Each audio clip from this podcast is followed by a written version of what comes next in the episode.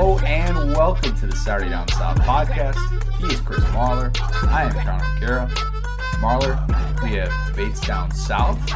We have a Heisman Trophy to discuss from nineteen eighty. It is S E C programs against one another, but if you recall, Rivals. South Carolina, independent at the time, not yet in the S E C. Yep. George Rogers against Herschel Walker. Now, I need the people to know the initial response that I got from you when I texted you about this discussion. I was like, it's not a debate. This is stupid. like, I, I, and I, I stand by what I said. Not like that this is stupid. I, I enjoy talking about it. But, yeah, this is, I mean, like, I've never, one of the first things I ever learned about S E C football growing up, and I feel like um, it's like one of the things my dad passed on to me to tell me about, like, the greatest running backs of all time. And this was like, surprising to me because as like a Bama fan, I just kind of assumed that he was going to skew most everything towards Bama. But I, I knew from a very early age, Herschel and Bo were the best two running backs in the history of college football, not just the S E C, but in football. And I also learned like the, the second part of that was, and Herschel Walker deserved to win a Heisman his freshman year, and he was the best player in the country, hands down, but they gave it to somebody else that was older. And I was like, oh, okay. George Rogers from Dacula, Georgia, the same region as the Parkview Panthers, my alma mater. There you go. I think that there are people who are going to look at this discussion and much like our Peyton Manning versus Charles Woodson thing, they're going to say, nope, not not even worth discussing. This isn't a thing. Let's let's get rid of this. I wrote an article on this a couple years ago, on, not on this specifically, but on Herschel for Goat Week. And that story that put a lot of time into, talked to a lot of different people, basically was about why should my generation recognize Herschel as the GOAT? Asking right. that more as a critical thing, just to be able to say, let's not just assume that everything our previous generation said is is automatically what we, something we should take by law. And I was legitimately yeah. trying to find the reasons, which I came to the conclusion, yes, by the end of it, that that it was that it was well received. Well, it wasn't saying like no, like he's not, and I was presenting somebody else saying that that person yeah. was. I wanted to to have the information available so that I was I was making an informed opinion and not just going off of what other people have said. For this discussion today, the tough thing that's going to be uh, that, that we're going to struggle to deal with is not talking about all that other stuff with Herschel. Is trying to keep this, as we've talked about whenever we do a Heisman discussion, is not simply discussing stuff that happened after. We know what yeah. happened even in the national championship where Herschel dislocates his shoulder in the second on the second play of the game and, yeah. and leads Georgia to, well, it's not the national championship game, but to win the national championship in the Sugar Bowl against Notre Dame.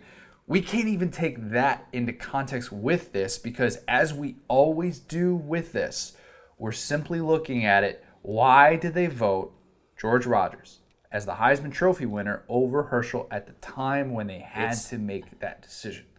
And it's an easy answer. Like th- this debate, it like as as much as we'll go into it, th- this debate is pretty clear cut of as to why it all happened. It's because he was a freshman. Part of it, part of that yeah. is true. What people also tend to forget when they say something like that is, oh, well, actually, George Rogers actually he had Herschel beaten for the five major offensive categories. He outrushed him that year. He outrushed uh-huh. him. The game that they played against each other obviously had a huge national audience, and Herschel bested him. His team bested him. George Rogers was no slouch that day. Had one hundred sixty-eight rushing yards as well. Played against better defenses than Herschel did. If you even look back at that as well. Mm-hmm. People don't really take all of that into context. And when we've, we've talked about this before, if you're going to be the first one to do something, the goal is to be able to break through in a way that we haven't seen before. Now, unfortunately, in this context, before we have cable T V, that discussion means doing so in the box score and not doing yep. so just on T V because, as we know, the first national T V game that we saw from Herschel was this game in early November against South Carolina. So, I wanted to Is add it context. November? Yeah, it was in November. God, it looked so hot that day, too. Looked really hot. Did not yeah. look cool at all. No. Very bright and, sun. And it's weird, too, because you, you kind of associate that game being played in the... Uh, what do you call it, uh, in like the early part of the season. But again, this is before they were even in the same conference, same division, any of that stuff. Um, th- this was, so I brought this up last year. I brought this up, or two years ago, when we first started talking about doing this debate. of uh, not debate, I'm sorry, but like looking at old games and talking about like I, I told our editor, I was like, you know what we should do is like make a list of like all the old games that people should watch. And two at the top, this was at the top for me, followed by Tennessee, Florida games from the nineties, like like literally any of them. But this game at the top specifically because if you ever wanted to see Herschel Walker just be on display, this was the game to do it. And and there's a specific run, and we'll obviously talk about all that. Mm-hmm. Um, there's a specific run that happens where I, I, I thought that would be the Heisman moment. But back then, you didn't really necessarily need a Heisman moment to win the Heisman. True. True. So I went back for research for this. Uh, Friday afternoon, I watched that entire game over. I, yeah. I watched the entire two-hour YouTube clip, and it's worth it. It absolutely yeah. is, and you, you think about it in a different way, and we're going to dig into that more a little bit later. But I think if we are going to actually talk about this and try and strip any sort of biases that we have and just try and look at this as objectively as possible, mm-hmm. that game provides the best sort of context. Mm-hmm. Okay. As many know, just running through some of the, the, the bare basic details here, Herschel was actually third in the Heisman voting that year. People might forget that. Pitt defensive lineman Hugh Green was second. Unbelievable career, was a senior at this point, had something like seventeen sacks that year, was a force. Um, a rare instance in which Heisman finalists in the top three face off in the regular season, which, as, we, as we've said, right. When you get to see that, it feels like it should have magnified it, but in mm-hmm. this case, it did not. We also hadn't seen a freshman come anywhere close to winning. Now they that, were barely allowed to play. nineteen seventy-two was the first time that freshmen were allowed to play, and that was really done because teams wanted to take some of the costs out of it because they were putting together these J V teams. They wanted to be able to cut back on equipment mm-hmm. and all that stuff. So they just said, you know what, just let them play as freshmen. They're probably not going to do anything, but whatever. The only other freshman who finished in the top three of the Heisman voting before Herschel, Clint Castleberry, Georgia Tech in nineteen forty-two. How did that happen in nineteen forty-two? They had depleted rosters because of World War Two. Little right. event in American history that seemed pretty important. Do you Seven- know the last time an S E C team has even played a J V game? Ooh, that's a good question. nineteen, oh, because the the draft would have impacted things in the sixties. Mm-hmm. So I'm going to say it had to be in the fifties. In two thousand two, I believe, or two thousand three, Alabama sent a J V team to Milledgeville, Georgia. This is before I was down there. And they played Georgia Military College to get them. Whoa. Yeah, yeah. Like where Jasper and Casper were from. Okay, all right. Yeah. Keeping it all relative here, Georgia and South Carolina. Um, but yeah, so that, that's I just remember that being like very weird and awkward, and I was like, that's an odd way. Like I don't, I didn't know people did that. But yeah, this this is that's I think that's one of the biggest points that's been made is that people forget, especially like our audience is a little bit younger. Um, not just the fact that like a freshman hadn't won, but they were barely allowed to play. Barely, the Heisman was. We say this all the time. It was such an upperclassman award. So much yeah. so that seven years earlier was the last time that a sophomore even finished in the top ten. And that was a guy by the name of Archie Griffin, who went on to win a couple of Heismans himself. Um, well, which, real quick, I want to bring this up, too, is one thing that, that makes this uh, makes this so, I guess, interesting as well is the fact that the Archie Griffin thing, people forget, the S E C was, again, not even close to being the most dominant Or, or, I mean, I would say probably maybe the third best conference at best, probably fourth, probably the fourth most notable conference in the S E C because you had the Pac twelve, which had U S C win several national championships in the seventies. You still had the Big twelve, which had Nebraska and Big Oklahoma eight. That were dominant. Big Eight, that's what I meant. Um, and then you also had, uh, what's the other two you had? You had uh, the Big Ten. And so you had Michigan and and, um, and Ohio State. And, and people forget that during this time in, in, in the seventies, not only was the S E C not great top to bottom, it was very top-heavy. Only two teams won S E C championships that entire decade, and that was Georgia and Alabama. This is true. I think, oh, Southwest Conference might have been it, not the Big Eight. That might have been, yeah. Double correct. Way. Double correction. Yeah. That's a Double good correction. point. And that, that needs to be that needs to be brought up when, with something like this. The age context, every, you need to understand that just even sophomores at this point, much less a true freshman, were discussed mm-hmm. in a totally different light. In the previous twenty-two years, only two sophomores had finished in the top ten of the final Heisman voting. Doak Walker in nineteen forty-seven was the last sophomore to finish in the top three. Herschel was working against some serious history just to even get into the top three. I mean, mm-hmm. that's that's the amazing, the amazing thing to look at. And we tend to look at this now, and they are very, very different players. And Herschel trumps this guy. I'm not. I don't want to get you fired up. I don't want to get yeah. you fired up. Herschel and Ron Dane are not in the same universe. They are don't not. Don't even start with me. They are not. But if you look at Ron Dane when he was a freshman, he had this two thousand yard season. As a freshman in nineteen ninety-six, didn't even finish in the top ten of the Heisman voting. Yeah. Didn't finish yeah. in the top ten. And it was like this, hey, we'll get you when you're a senior. He was better right. as a freshman than he was as a senior. They give the award to him as a senior. And many people felt that Herschel's career followed the same path. Obviously, different sort of context. He only had three years to work with as opposed to four. And they, again, a much better player overall. They treated they treated the Heisman back then like like you would like the valet or doorman. Like, I'll get you on the way back, dude. I'll get you on the way back. Like, so no, you're weird. Just not going to tip me, are you? You're just not going to tip me, all right? Um, yeah, it is weird. It is weird. And uh, yeah, I, I I cannot pretend to not be triggered by what you just said just because the sheer name, but we'll move on. Before we get into everything else that goes into this discussion, Marler, our friends yes. at BetOnline have given you multiple checks for your poker winnings. Have they given you any more in the last couple days?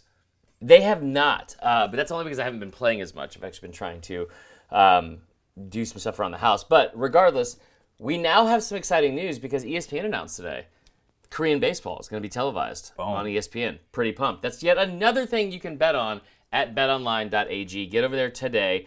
Uh, go to BetOnline. They, obviously, we talk about them every week. Uh, they have sent me several checks, which has been fantastic. Um, I, I don't just I don't just say their good name out here just because they give me checks. Like, I mean, I earn those checks. I think we'd all agree. You earn them. But go earn your own checks as well.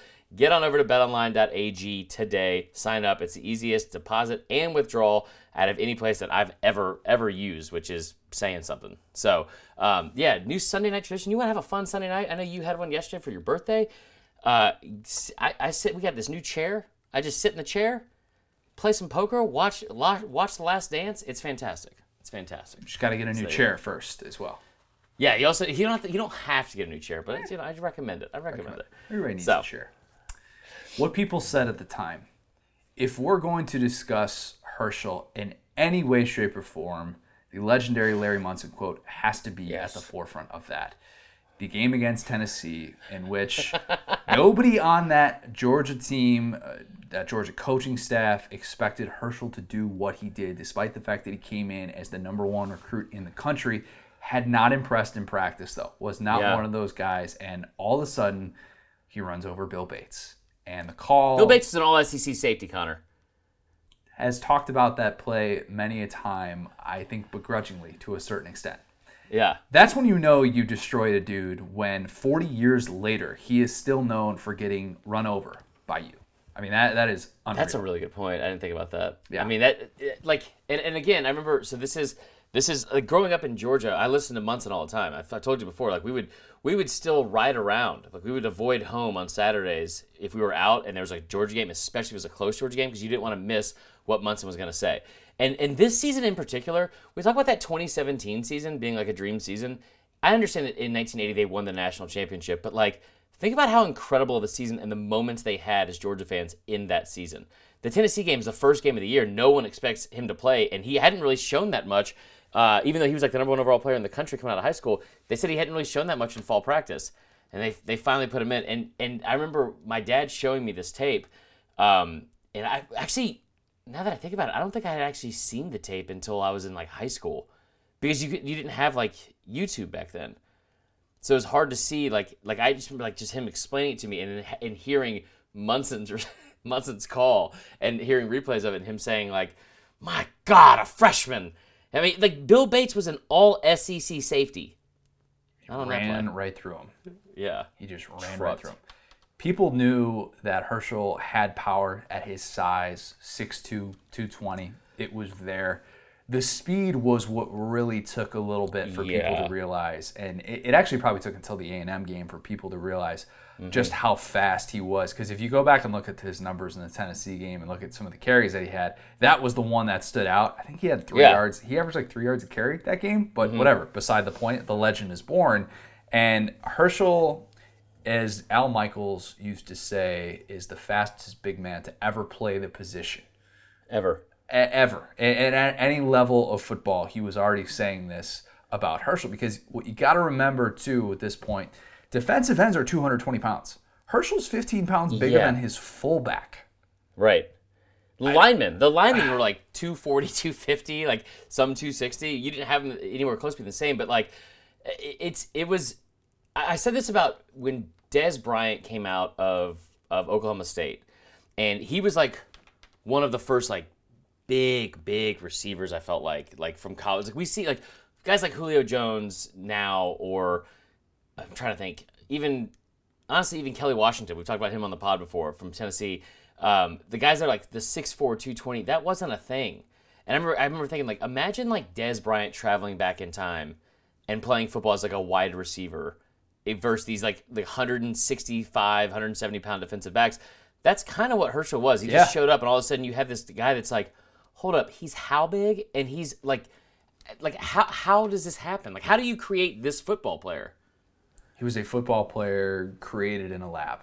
Yeah. By every stretch of the imagination. And quickly you realize that this kid is special, and mm-hmm. you know, people like Dooley that are just touting him and realizing that they're not dealing with a typical set of circumstances here, and the combination of size and speed was just unmatched. Media members on the S E C teleconference used to talk about their bye week, and they would say, hey, when's your bye week? When's your bye week?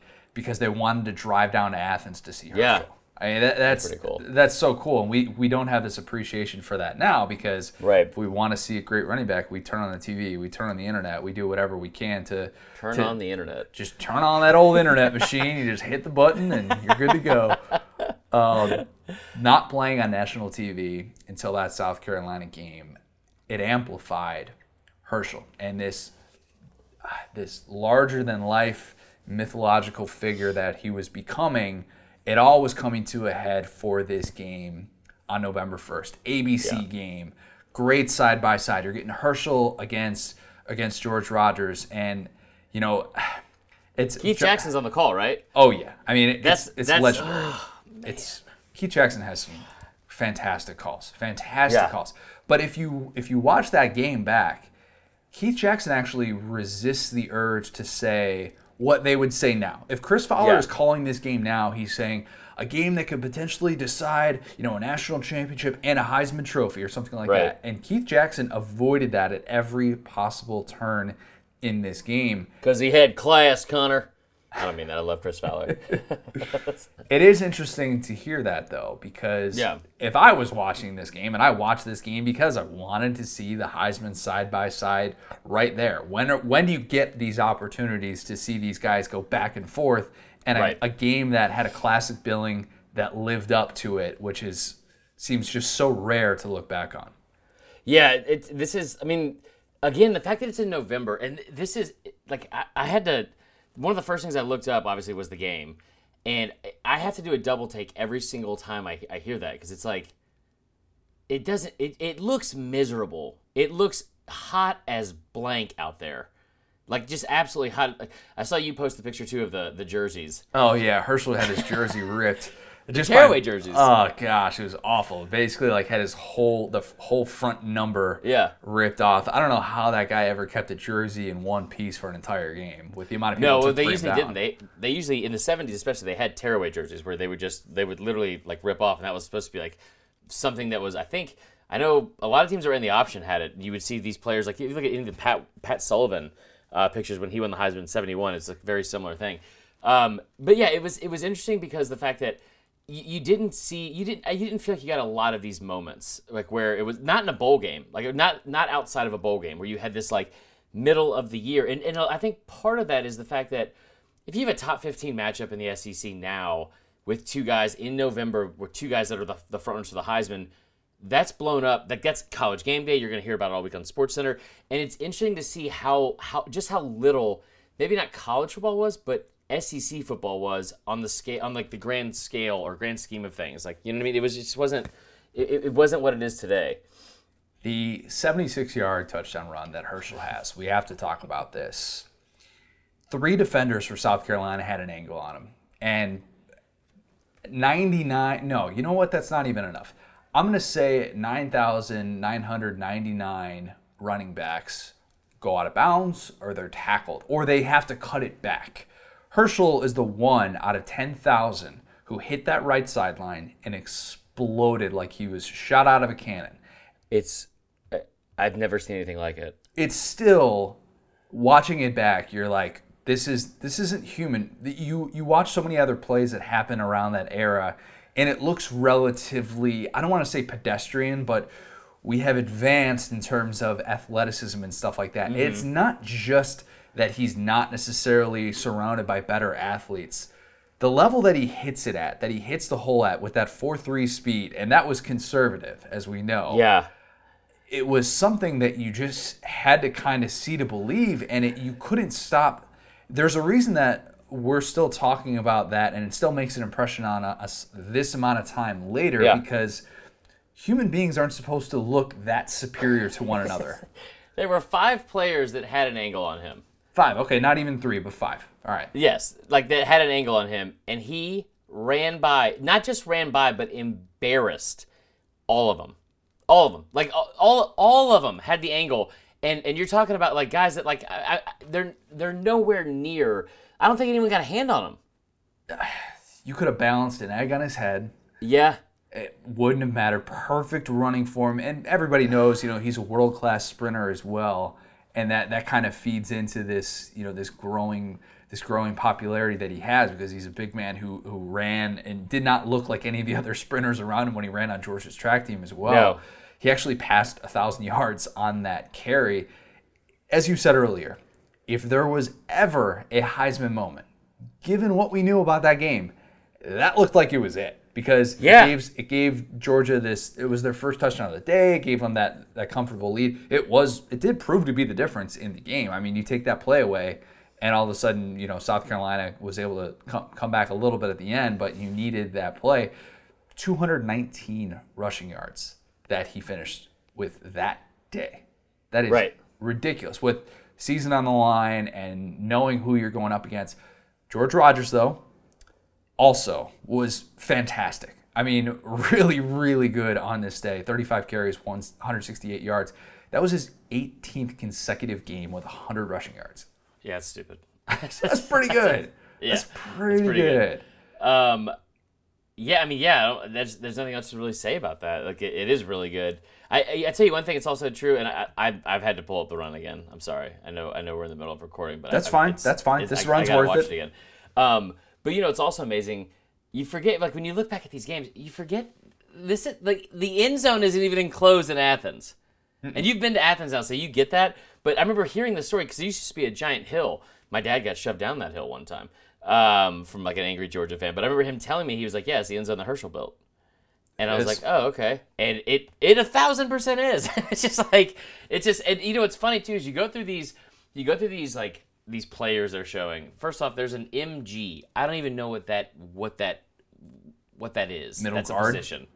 Middle, yeah, yeah, I guess, sure.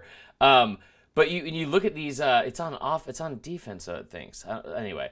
But um, when when you watch this play, it, it's it's amazing when they show, like, the you know, here's all the former players, or like here's the defense for South Carolina that day, and you look at it and you're like, oh my god, that guy, that guy, that none of these guys have a chance to stop him. It, it, it honestly, I I question how he doesn't have a, a touchdown like this on every other drive.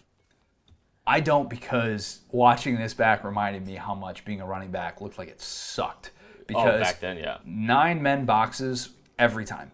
Every single time. These teams did not even care to throw no. the ball. And the Buck Belue stat about him having seventy-seven completions that year. South Carolina is even worse. In this game, South Carolina didn't complete a pass until the third quarter. And and all and the, I can't remember who was on the color commentary with Keith Jackson, but he, he had the nerve to say that's going to help out George Rogers. Yeah, man, I'm sure. Sh- I'm yeah. sure. I'm sure. Like, stretching the field and throwing the ball once every, you know, like like thirty-five minutes of real time Crazy might help works. your running back. Just maybe. I don't know. Uh, oh, but you needed to see that that run, because that was what separated Herschel. The majority of the rest of the game, he had moments where, yeah, he looked really, really good, But he did not look a whole lot different than George Rogers in this game because of the way that they ran and what they were up against as well. Let's bring some context into the George Rogers discussion because we talked yeah. a lot of Herschel. We're going to still talk more Herschel, of course. George Rogers, heading into this day, had over four thousand three hundred career rushing yards. That's noteworthy, noteworthy in yeah. the eyes of public opinion. He had two hundred twelve more rushing yards entering this day than Herschel did. As you know, grew up in the state of Georgia, um, first in Dakota. Atlanta, went to Duluth later on, was told as a high school freshman that he'd never make it, went to South Carolina, and basically did so, uh, much to the chagrin of his family, and did so because he wanted to play as a true freshman. Bo Jackson yeah. later went on to say that's the reason he went to Auburn instead of Alabama. Mm-hmm. Didn't mean to rub salt in the wound there. Yeah, because that idiot, re- the recruiter would said, Auburn hasn't beaten us in nine years, and they'll never beat us again. Yep. And if you play, you won't play until you're a junior. Great sure, pitch. Dude. Good sure. pitch.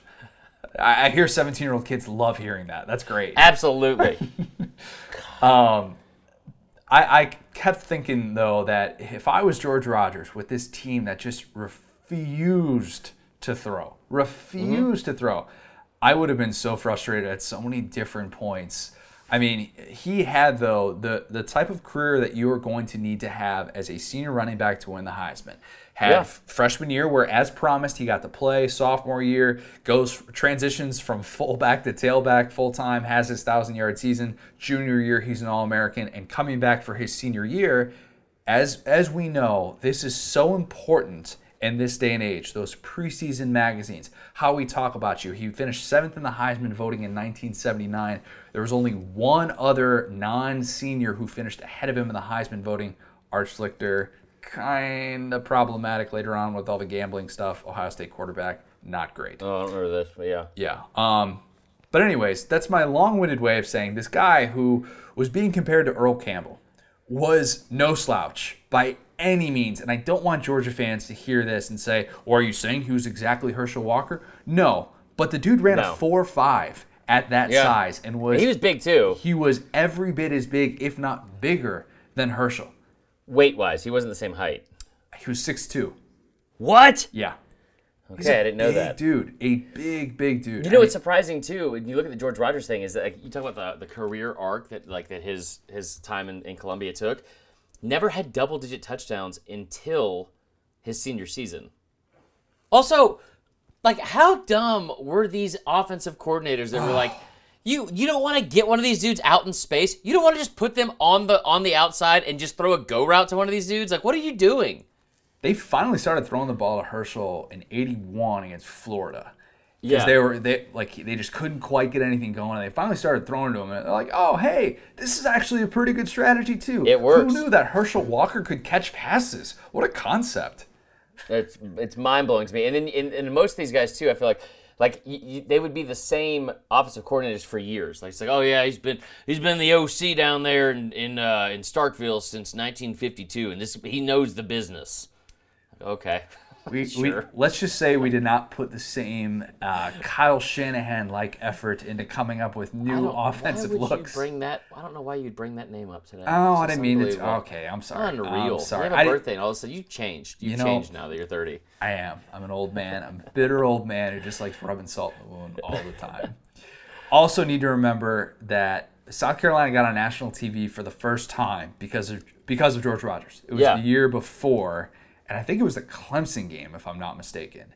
Probably. Um, eh, might have been Clemson or U S C. I could be wrong they, on that. They were U S C. Southern Cal. My bad. Oh. My bad. They played them. The worst take that you can have about this debate, I think it's pretty obvious.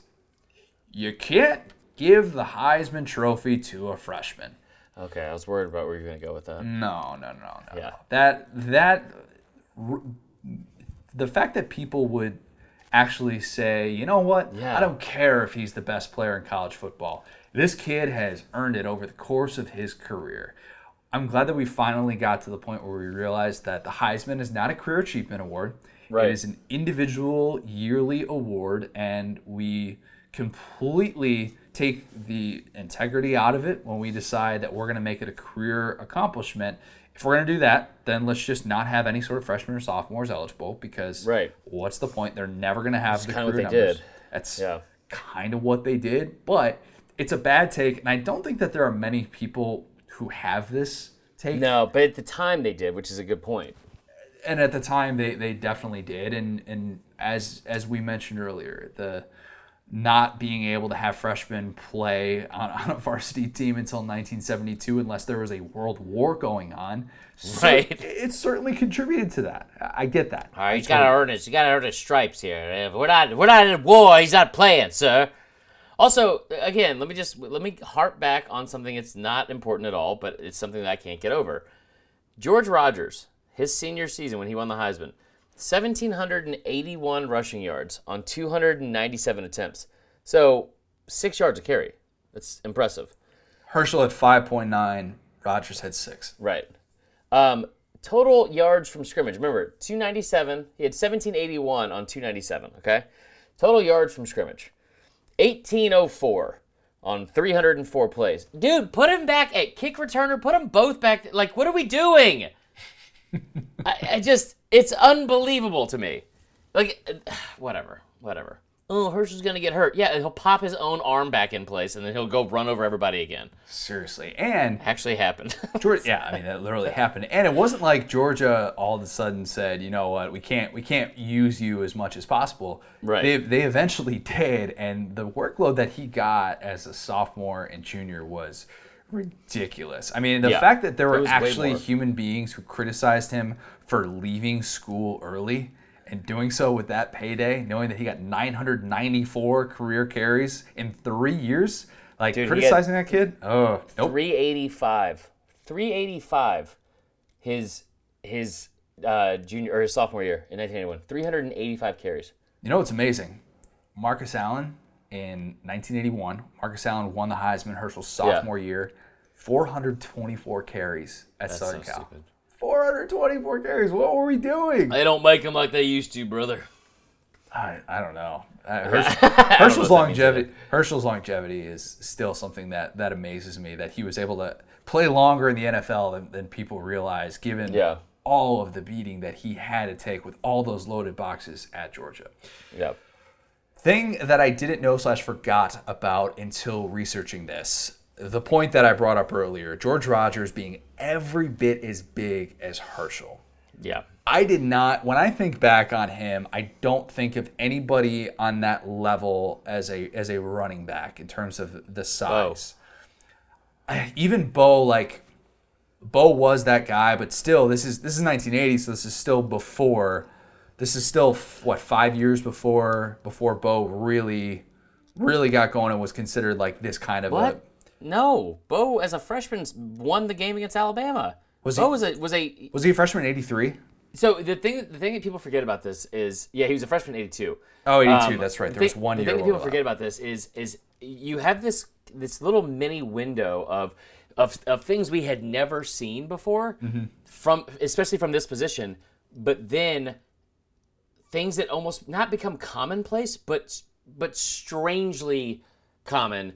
As opposed to what they like, what we like, we'd seen in football for decades and decades before. Honestly, century like a century before, yeah.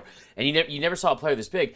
Then Bo comes along, and I don't know his exact measurables, but he, he was I'm pretty sure this like over six feet tall. I think he was like six one uh, or six feet even, and but I know he weighed at least two twenty two thirty yep. and and ran by everybody. The other thing on this is Marcus Dupree, and no one ever talks about Marcus Dupree. There was there was the um, there was the What do you call it? The thirty, thirty for thirty on him, and I I still have the book. It was one of my, it's one of my favorite reads. It's called The Courting of Marcus Dupree, and they talk about him in this book. Obviously, uh, it was just written about him, but in the book they bring up the fact that he was he was like the number one recruit out of Philadelphia, Mississippi, like in the entire country. He was six three, two twenty-two. So you have this very small time where you have people that are the same size as him and doing the same. He was they they said he ran a four two two, which I'm sure is kind of a little bit embellished. Um, But yeah, it's just it's a, it's a, it's surprising time where you, you never have anything like this beforehand, and then all of a sudden you have uh, you have it in bunches. Could that be a reason why I, I think that there are a lot of casual college football fans who mm-hmm. probably would agree with that as, as well, that they don't remember George Rogers being that physical guy because he doesn't get yeah. talked about in the same way that Herschel or Bo or Dupree did, and understandably so. I mean, what those guys did in college, it cemented them, but, I mean, George Rogers won a Heisman Trophy, and even yeah. if he, even if you don't think he was worthy of winning a Heisman Trophy, he was still at least, you know, second in the Heisman Trophy right. by that standard. I, I had just sort of kind of like assumed that any sort of side-by-side comparison was going yeah. to be this obvious slam dunk thing where I was going to watch it back and I was going to say, how in the world can a human being watch this and say that this player is better than Herschel? And I... Yeah. didn't quite have that until the seventy-six-yard run. Right. More, more on that later. I also forgot how good George Rogers was in the N F L. First overall pick in nineteen eighty-one, Rookie of the Year that year, led the N F L in rushing, too, as a rookie. Yeah. Three-time Pro Bowler. He won Super Bowl twenty-two with the Redskins. That actually ended up being his last N F L game, too. So um, somebody that wasn't just this guy who had this one good season, had this one, no. you know, this good college career, was not that it, by any stretch of the imagination, had more success in the N F L than I definitely remembered. He had he had more yards rushing his junior and senior season than Herschel did his freshman season. Gosh, that's right, isn't it? Yeah. I mean, because his junior year was was the uh, cemented as, as a first-team All-American, no doubt about mm-hmm. it. And, but if you do it at South Carolina, you're noticed maybe in a little bit of a different, you're, you're thought of in a different way, I think, just when you don't have the team success to go with it. Dude, South Carolina's had ten total, they've had five total ten-win seasons in their entire program history today. And you know three of those came under Steve Spurrier. So yeah, people weren't taking South, I mean, the fact they were six and one, this is a great rivalry because they're so close and they're, they're basically their next door neighbors, all that kind of stuff. They didn't have the same notoriety. And, and, and one thing, and this is this is hard for a lot of S E C fans to grasp, is the fact that we talk about Herschel and Bo, and we know unequivocally those two are the best running backs in the history of college football. But just like you said, you forget about guys like, I mean, you forget that, that George Rogers won a Heisman before Herschel and Bo won a Heisman. Mm-hmm. You, you forget things like Bo, Bo winning the Heisman that season was one of the most, one of the closest races we've we've seen in, in like the modern era. For, for Heisman Trophy races, which seems crazy, and and we know they're the top two running backs in the history of the game. It's in, in college football, but like you forget little things like this. You like people don't talk about Earl Campbell in this region. You know what I mean? People don't talk about Tony Dorsett in this region, and those are guys Archie Griffin as much. And like we know Archie Griffin because he won two Heismans, but like you don't hear those names brought up anywhere close to at the same breath as you hear Herschel and Bo, which is I think partially fair. And because of how talented these two were, um, but you also it, it's partially the detriment of why when stuff like this happens, you're so flabbergasted of like, well, how could they not have won? We're like, well, it's pretty pretty obvious when you point out some of the reasons. N F L dot com voted George Rogers beating Herschel as the single greatest Heisman snub ever. Now, looking back on it, and we won't, I don't want to dig into this quite yet. I disagreed with I disagree with that notion. Looking back and understanding what Rogers was able to do that year, Manti Te'o. that he didn't win. He didn't win. I know. I'm saying it was a snub, bro. You sound just like his girlfriend. Uh, um, no, no okay. I, that's a that's a good point though. One other thing that needs to be brought up here as well, and I think is is important to include and should have added to George Rogers' oh. legacy. No black player from the South had ever won the Heisman before nineteen eighty. Now, that does not include guys from Oklahoma or guys from U S C. Right. There was still well, the racial yeah. hurdle that we're that we're working with as well. I mean, this isn't something that. Oh yeah. This was still very much a big part of you know how players are, are perceived and all that too. And it just kind of felt like the more you read about somebody like George Rogers, he couldn't have a misstep. If he had had one no. single misstep, it would have one hundred percent cost him the Heisman. But every chance that guy got, he improved. He understood mm-hmm. the playbook. He said all of the right things. Somebody who struggled academically early in his college career figured it out. And you know, academic advisors at South Carolina spoke highly right. of him as well. But if he had had one misstep, that's kind of what he's working up against here, and I think that that needs to be brought into how, you know, how we talk about him and why, you know, maybe he doesn't get as, enough love in terms of, you know, historical perspective. I, and I tell you what, it's something that we should have brought up earlier. You're right, and I, I am almost like shocked that we we didn't, um, because for me, it's something that's like it's so stupid. It's just it's so incredibly dumb that this would ever factor in to who the best player in the country was, that it's it's not worth almost like it's it's not worth making an argument for. But this was very much so a, a, an issue at the time. And when you I mean you say here no black player from the South had, we'll say the Southeast or S E C country, but the South, like what people consider the South, uh, had ever won a Heisman for nineteen eighty. That is outrageous. I mean that is outrageous. And you think about like it's again. It took until the seventies for the S E C to even become integrated for the most part. Like, like league-wide, yeah, it, it was definitely, it took until the seventies for this to happen. So you're talking about within the last decade. I mean, you think about how far we've come in terms of, it took till two thousand seven for a sophomore to win, mm-hmm. right? And this is something that is obviously way more div- divisive and, and dividing than you would ever have, like for like just being a, your your class academically. But the fact that, All of it, it really is frustrating to think of all of the great athletes that were we overlooked at the time simply because of race. It's mind-blowing. O J Simpson, when did he win? sixty-six, sixty-seven? I think sixty-seven, yes. sixty-seven. But you had this mindset where, and it wasn't, I don't even think it was something as much with the the national voters, right? I, don't, I wouldn't say that the national voters or the national media or any of that is what was limiting these types of players from the South. In, ter- in in being a prominent national figure or being a uh, an All-American, Archie Griffin won two of them. The issue is these players weren't given the same fair chances as those players were because of where they went to school mm-hmm. and, and the way the South was in general. Like that, that and that right there is that's so dis- disheartening, man. Thought that was a noteworthy um, nugget to, to put in here. Okay, I know where you stand on this. Yeah, I know where close. You stand. But I want to I want to hear the case definitively as to what's what's the main piece of data or you know things things that you've seen, things that you've watched that okay. makes you say without a doubt Herschel Walker, Heisman Trophy, nineteen eighty, not even close.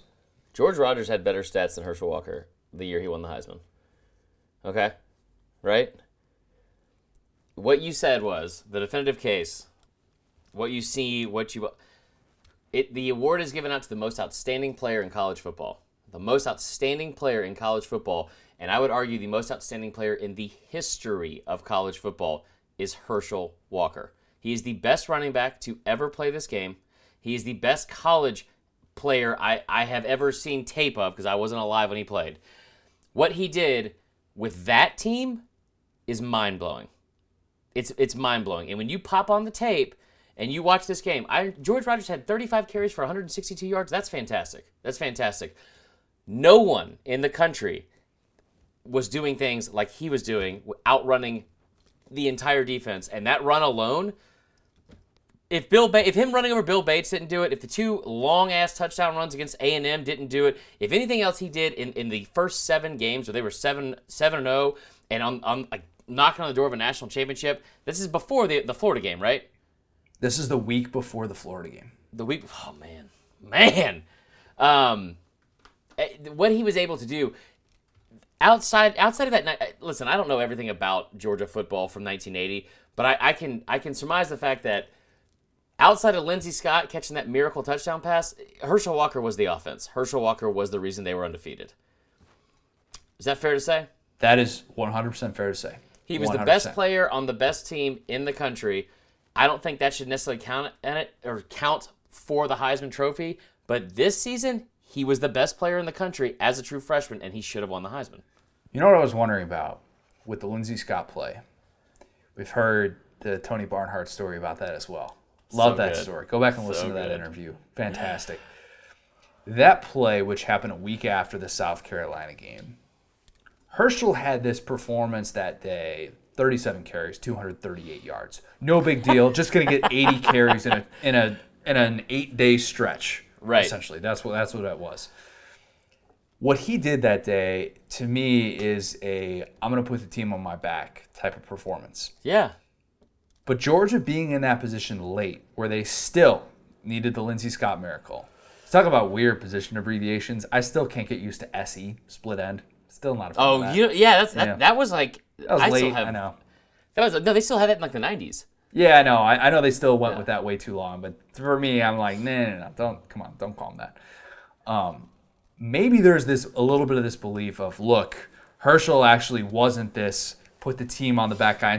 In terms of voters, and I'm trying to understand why voters voted the way that they did. I don't agree with it, but I'm yeah. saying I think that that's that yeah, could so have, understand the argument. That could have factored into it.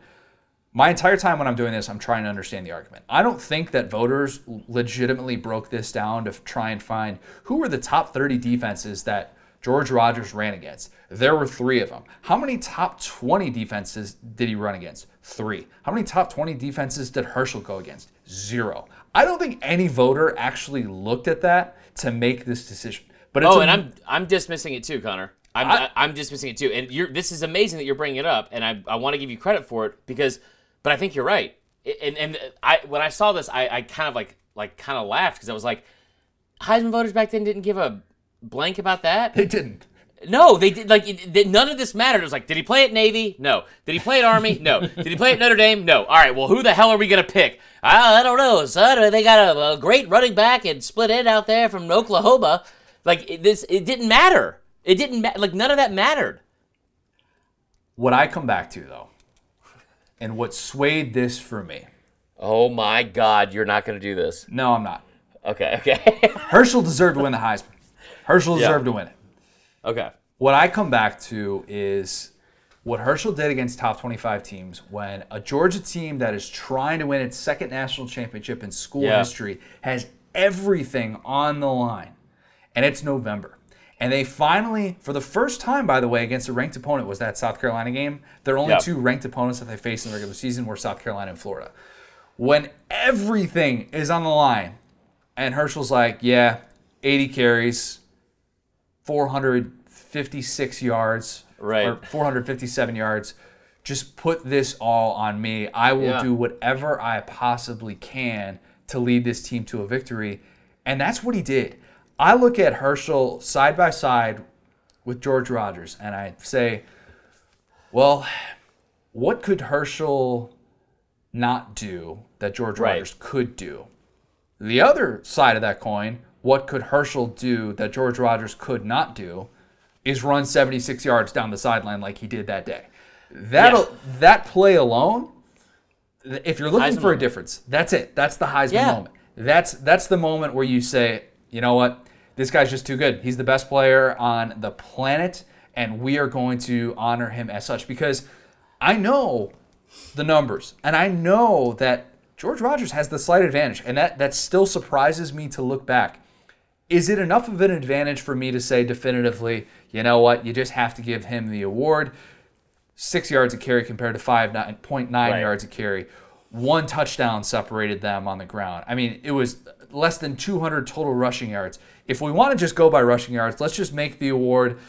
Let's just make make the Heisman. Making the Doak Walker. Yeah, yeah. Let's let's do that. Let's have the Heisman invitee list be whoever leads the country in rushing yards, passing yards, receiving yards, and let's just send those kids to New York and not have any other context that goes with it. Yeah, but go ahead. Herschel did things that we've never seen before. We had never seen before. And the reason this frustrates so many people, Georgia fans know, and they've been waiting for me to say this, is because the reasoning and the lack of ability to pivot off of George Rogers, who was considered the Heisman favorite yeah. coming into this year, is what frustrates them. It's this inability to say, look, you have the data right here. You're watch- You're finally watching this happen on national T V, and you're still not willing to say, you know what, George Rogers, we can't give you the Heisman because you've been building up to this moment. We have three years of our confirmation bias to be able right. to say, you you are our guy. And that was what won out with, for some voters. Like, hey, Herschel, just like the valet guy, we're going to hit you back later. And that right. seems and wrong. And they did. And it seems wrong. And they did hit him back, which is good, yeah. but it doesn't make nineteen eighty totally excusable. No, it, it, it it's odd, too. And I think that's one thing that's like so great about doing these debates down south is, like, again, this wasn't a debate. Like, this isn't, like, when you brought it up, like, but at the same time, it's so cool to go back and look at some of these things, because I, I, I tell you what, honestly, and I've, I've thought this for a long time, because this is something, like, like I said, this is one of the first things I was taught about with S E C football when I was, it's not non-Bama related from, like, my Homer Bama family.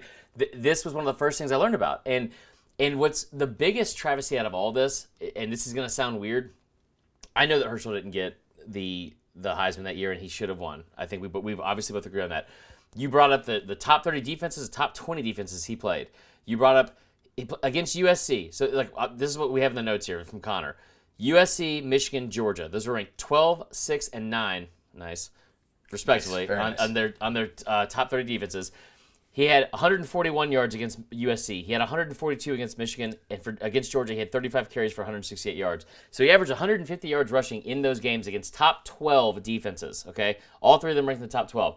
The bigger travesty out of all this, because both of them got a Heisman, both of them had great careers, both of them are, are S E C legends, but George Rogers has taken so much more heat and and, and has been dis, discounted and almost discredited with his his career, which is pretty effing illustrious, guys. It's really I mean, good. It, it's an incredible career, and it's been discounted and looked over so many times strictly because people think that Herschel should have won the Heisman this year, and and that that part is really frustrating to me, because I, I, I didn't know until he was until I was like in high school, and I started like actually looking up numbers and and you know doing this crazy thing where instead of just making a blanket statement, you look stuff up.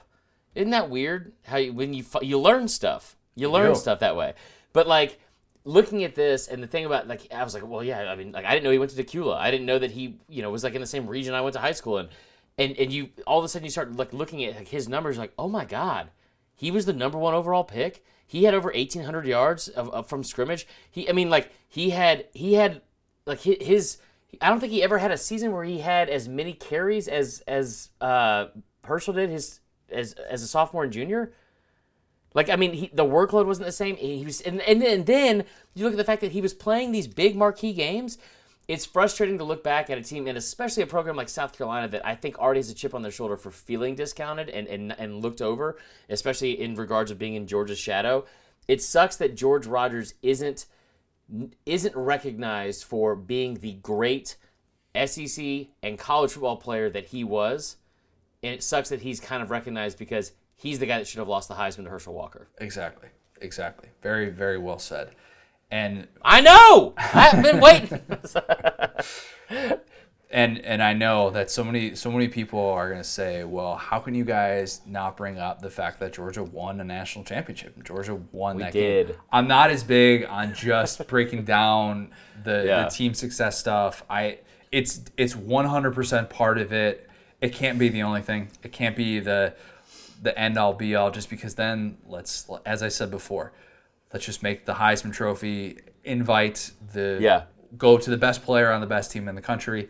That's not the way that it always works. You need other things to be able to support that. And to me, I mean, averaging two hundred twenty-nine rushing yards against the only two ranked opponents you're going to see to keep your undefeated season alive is a pretty good thing, on top of the fact that you're doing things that physically right. we have never, ever seen before. You know, what's so interesting about this, too, if you really think about it, is the fact that it's it's crazy to think that this this championship, this this was giving this was given to Rodgers for what a lot of people would consider, including me, the wrong reason, because he was older, right? This is like a kind of a career award. But in the same sense, it was given to him for more and better reasons than some of the people that have won titles today. Mm. Like, again... Um, not titles, but the trophy today. Again, Troy Smith. I have to go back to Troy Smith and him being at Ohio State and being in a national blue blood. It's it's cool to see the fact that a, a running back from South Carolina who had never been on national television until he got there was the guy that won the Heisman, instead of, hey, who's the team that won the national championship? Who's the team that had the the, the best run? Who was undefeated? Like, like who's the best player on the best team? It It is somewhat refreshing that that, that happened. And it's also weird to think that they have transitioned into the latter. Yes. Nowadays. It is. It is.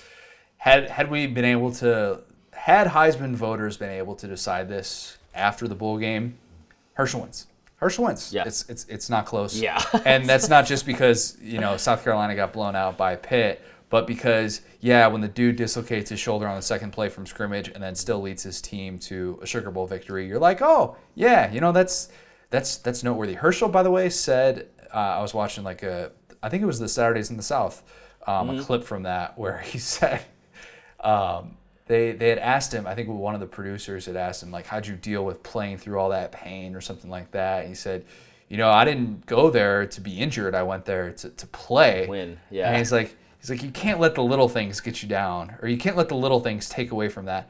And I'm thinking to myself, if You're I talking ever to me right now, no, it's about Twitter.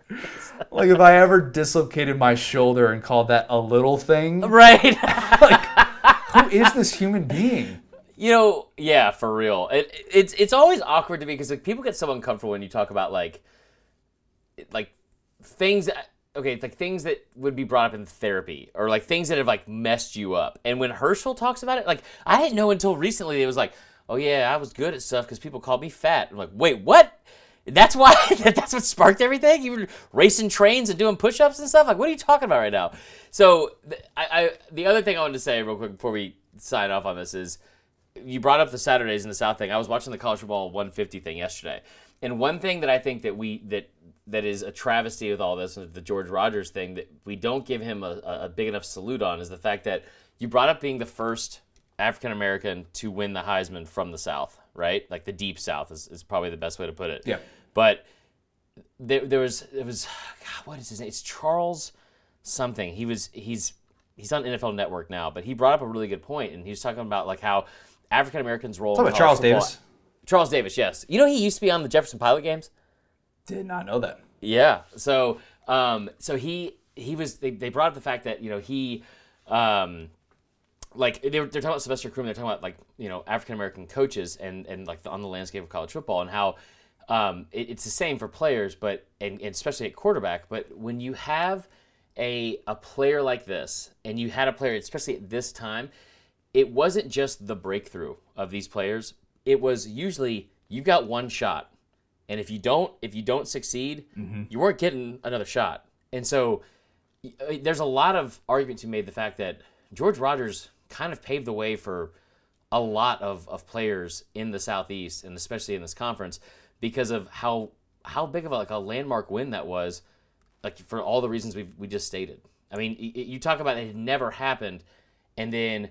Not only does he, not this had never happened where you have a, a black player win the, the Heisman Trophy from this region, and then it happens three times in the next six years, and then those three players also become the number one overall draft pick in their selective leagues. Since obviously Herschel went to the U S F L, isn't it Trump?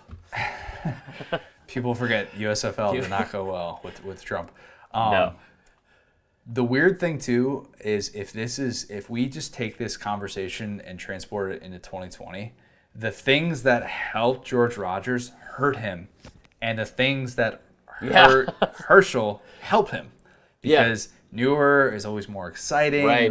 and Herschel would have followed the Heisman narrative and all those things. It's amazing that forty years after this happened, we still don't have a true freshman Heisman winner now. We've had redshirt yeah. freshman Heisman winners with Johnny Manziel and with Jameis Winston, but we're still waiting on that first true freshman. My question to you, Chris Marler, that we're going to have to circle back on it. Bryce Young! Now, who will be, no, not who will be, will there be a true freshman Heisman Trophy winner in the twenty twenties?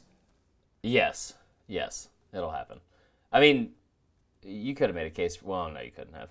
It'll it'll happen because at some point you're gonna have you're gonna have a, a player at a a freshman come in, and I'm not saying this just for Georgia fans, but like you're gonna have a guy come in like Trevor Lawrence or Justin Fields, and they're gonna be given that shot to be the freshman quarter, like starting quarterback, and they're gonna put up incredible numbers in a conference that is widely recognized as, you know, one of the best, and and, and be on teams that will go to the national championship. Um, Can we can we give one more shout out? First off, happy birthday, Blake. Thank you, thank you. You're welcome. Um, I want to give a shout out to, I believe it was Brian Moore, the quarterback from Tennessee. Brian Brian Maurer. Brian Maurer, and this is not because of what's happening on Twitter today. I, I had this I had this planned earlier today. Gotcha. Um, Brian Maurer's tweet was incredibly brave and incredibly awesome, that what he was saying for May being Mental Health Awareness Month.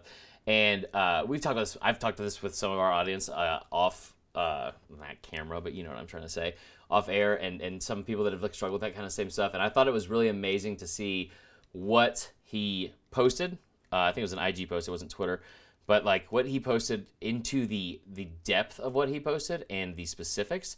Um, Talks about the how, the plan to take his own life in January. Yeah, yeah, right. And and I just I thought that was an incredibly brave thing to do from a, a player standpoint that is under so much scrutiny, and to mm-hmm. and especially this sounds dumb because I know it's not even close to being what he was thinking of. But like when you're at that position where you're also still competing for a job. And and like like still trying to compete to be the starter at your own school, I thought it was incredibly brave for somebody to, to say what he said on the platform that he has. So also the other thing is it is May, Mental Health Awareness Month. It's not only our birthday month, um, but if you ever need anyone you need to talk to and reach out to, make sure you do that. Get some help. Reach out to us. Reach out to me. Whatever. Uh, I hope all of you are staying safe this uh, this month and always. Quarantine's almost over, baby. Is it? I hope so. Please, God. please, please, please. It's been, like, Georgia is like, we're not playing around. Like, people are just doing stuff now. That liquor store line, it's my favorite thing. Oof. We are T B D on Casual Friday. We might have something very special in the works. Although, I think your idea would work better for a video than it would for a podcast. I don't want that videoed at all. The, the, the, the, the idea that Connor's talking about is, I threw out the idea of of... us talking to Jordan Rogers, but as I'm doing the Peloton. Because apparently he's like really good at Peloton. I'm not so much worried about whether or not you are able to survive it. You will. Yeah, I know you're not. I'm not. That's you're you're a Peloton vet at this point. If you can play poker while you're on the Peloton, you've got a thing yeah. or two figured out. I am more worried about the heavy breathing that would ensue from both parties while trying to conduct an interview. Well, I think a lot of people would argue that I was, I'm going to have that either way, so we'll figure it out. But yeah, we'll get, we'll see you guys for Casual Friday. It'll be good. It'll be great. It'll be wonderful. It's still T B D on our It Just Meant More. So, yes. What do we need to remember? Uh, who is who's a great character from nineteen eighty? Larry Munson. What do we need to remember? I might need too much. That's not a good one. I can't do Munson. Goodbye, guys. Talk to you guys soon.